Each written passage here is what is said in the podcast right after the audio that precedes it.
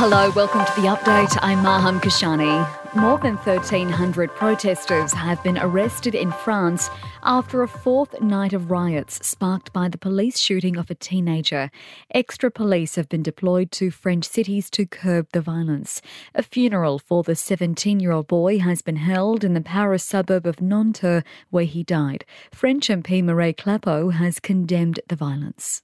Uh, we are in a country where there is justice, and the uh, author of this violence and uh, author of the of the riots and the looting will be judged.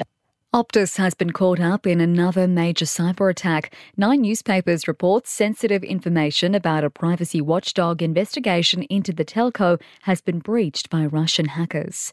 A series of community events are being held to boost support for the Yes campaign on the Indigenous Voice to Parliament. Campaign member Jade Ritchie says Yes 23 wants to engage the broader community. This referendum is about the Australian people. The Australian people need to be informed on why this is so important to us and, uh, and we want to come together, unite, and celebrate this amazing opportunity. A new survey has found Labor holds a winning national lead over the coalition but has lost ground in Queensland.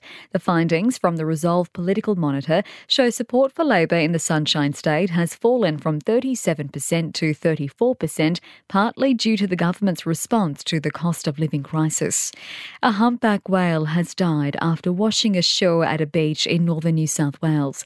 The six metre humpback was discovered at Seven Mile Beach yesterday afternoon. Maritime rescuers spent hours trying to get the creature back into the water, but it died last night.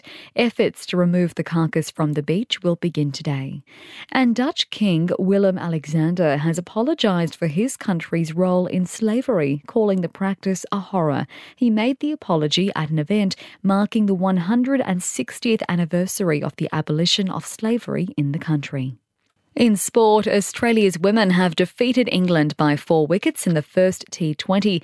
Our men's side is six wickets away from victory after day four at the Lord's Test. England battled to fall for 114 by stumps, still needing another 257 runs for victory. In AFL, Port Adelaide beat Essendon by four points. Wins also to Collingwood, the Western Bulldogs, and Adelaide.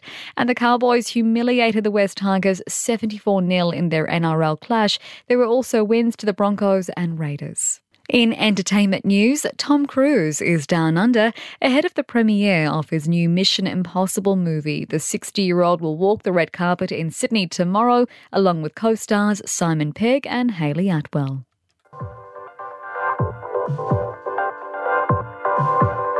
And that's the latest from the Nova podcast news team, but we'll see you tomorrow morning for another episode of The Update.